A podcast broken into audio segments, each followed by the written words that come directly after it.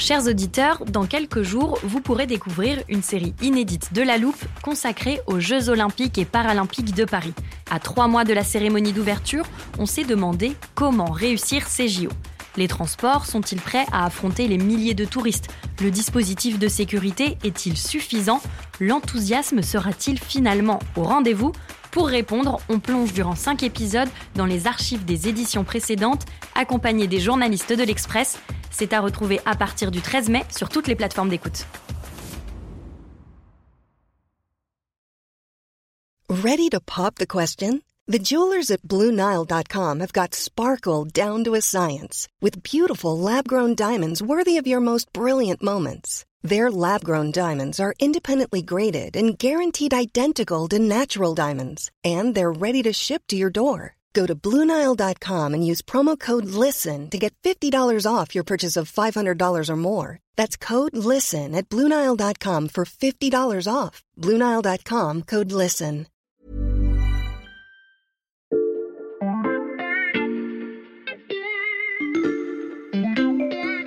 Bonjour, c'est Charlotte Baris. Bienvenue dans La Loupe, le podcast quotidien de l'Express. Allez, venez, on va écouter l'info de plus près. 2024. 2024. 2024 2024. L'année 2024.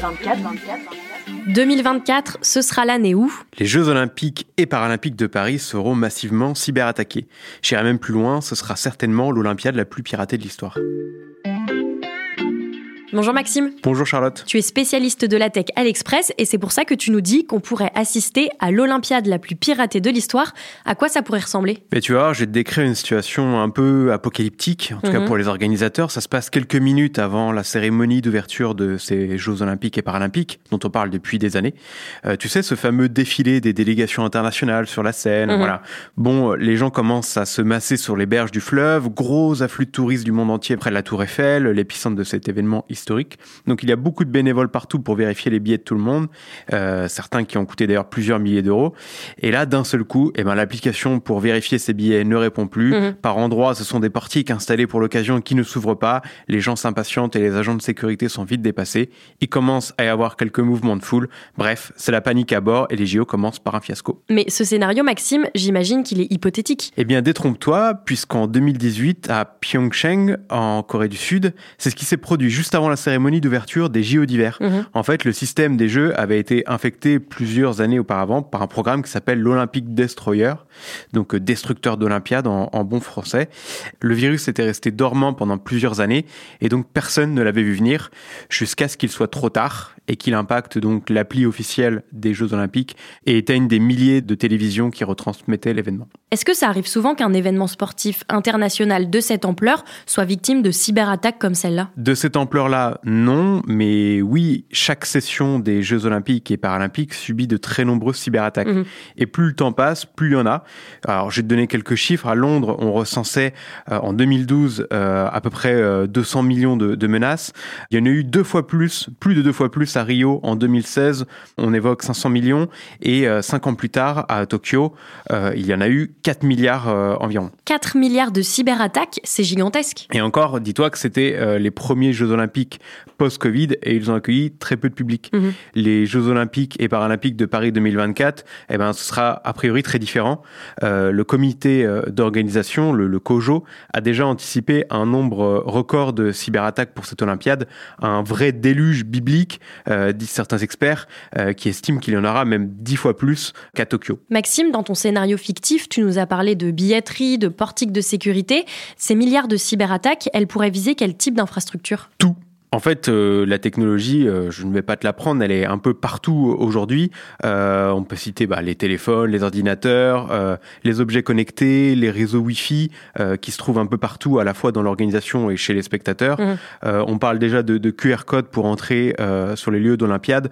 On peut très bien imaginer une attaque qui viserait les infrastructures de sécurité de ces Jeux olympiques et paralympiques, mais aussi une attaque plus ciblée qui s'attaquerait par exemple au système de climatisation dans la chambre d'un athlète à la veille du- d'une épreuve euh, cruciale ou sinon, plus largement, pas forcément besoin de viser les Jeux olympiques pour euh, faire des dégâts. Euh, ça peut être tout simplement une cyberattaque sur la RATP, mhm. euh, donc les métros, les trains ou encore les hôpitaux parisiens qui seront sous haute tension lors de cet événement. Donc pour tout sécuriser, il faudrait penser à tout. Dit comme ça, ça fait un peu froid dans le dos, mais si les organisateurs des JO en ont pris conscience, j'imagine qu'ils ont aussi pris des mesures pour que tout se passe bien. Oui, oui, tu imagines bien, le sujet est pris très au sérieux depuis plusieurs années déjà. La France mise beaucoup sur la réussite de ces Jeux et donc bah, une attaque, une cyberattaque de grande ampleur serait vécue comme euh, une humiliation devant le monde entier. Mm. Et puis, euh, il faut rappeler, c'est peut-être même la raison principale de l'alerte euh, vraiment rouge cramoisie actuellement au niveau cyber, c'est que le contexte géopolitique est très chargé. il y a la guerre en Ukraine, la guerre aussi entre le, le Hamas et Israël. on peut imaginer en fait que certains pirates utilisent les Jeux olympiques et paralympiques de Paris comme une tribune politique pour défendre leur cause. Et donc, qu'est-ce qui a été mis en place? Il y a un dispositif de cybersécurité assez robuste, construit en fait autour de deux grandes entreprises qui sont Cisco et Atos. Donc, mhm. ce sont eux qui pilotent en gros euh, voilà, les, réseaux et euh, qui ont sécurisé euh, aussi les sites de ces Jeux olympiques et, paralympiques. Ils sont assistés par, par plusieurs entités. On peut citer notamment l'ANSI, qui est le gendarme de la cybersécurité en France. Et puis, plus nouveau aussi, il y a d'autres entreprises qui se sont greffées donc à cette organisation. On peut citer YesWuyak, qui aura pour mission de réaliser des bug bounty ou des simulations d'attaque pour préparer au mieux les Jeux olympiques au, au type de menaces auxquelles euh, il pourrait faire face. Mm. J'ajoute que pendant l'Olympiade, il y aura euh, en fait un, immeuble, le, TOC, le Centre des opérations technologiques, qui sera dédié à cette stratégie cyber et qui réunira tous les acteurs dont on vient de parler, donc Cisco, Atos, mais aussi par exemple l'ANSI. Depuis plusieurs mois, Maxime, on parle du défi sécuritaire des Jeux olympiques et paralympiques, du manque d'agents, du recours aux militaires réservistes, mais on parle très peu de la cybersécurité. Pourquoi? Parce que le niveau de risque reste à, relativiser. Euh, s'il y a un attentat terroriste, à Paris lors des Jeux Olympiques et Paralympiques, euh, c'est la sécurité des personnes qui est directement en jeu. On peut mhm. parler de, blessés, de morts. Euh, là, c'est un peu plus pernicieux. Ça pourrait quand même surtout déstabiliser l'organisation plutôt que gâcher la fête, si tu veux. Et éventuellement, euh, là, par contre, ça pourrait devenir plus grave, effectivement, si l'attaque causait, par exemple, des mouvements de foule. Donc là, on, on, serait plutôt dans le côté physique. Mais bon, ça reste quand même pas forcément le scénario le plus privilégié. la cybersécurité des jeux est importante, surtout en termes d'image et de réussite de l'événement. Les experts que tu as interrogés, est-ce qu'ils sont confiants? Plutôt oui, euh, ils reconnaissent que le travail à faire est colossal. Euh, les Jeux olympiques et paralympiques auront lieu sur plus de 60 sites différents qui n'ont pas les mêmes systèmes de sécurité. Un expert du secteur m'a dit, je cite, euh, Nous sommes l'un des pays les plus matures au monde sur la cyber et notamment sur l'expertise humaine. Donc clairement, il ne faut pas se reposer sur nos lauriers, mais ça reste quand même plutôt encourageant. La France s'est dotée d'un arsenal cyber de pointe pour réussir ses JO.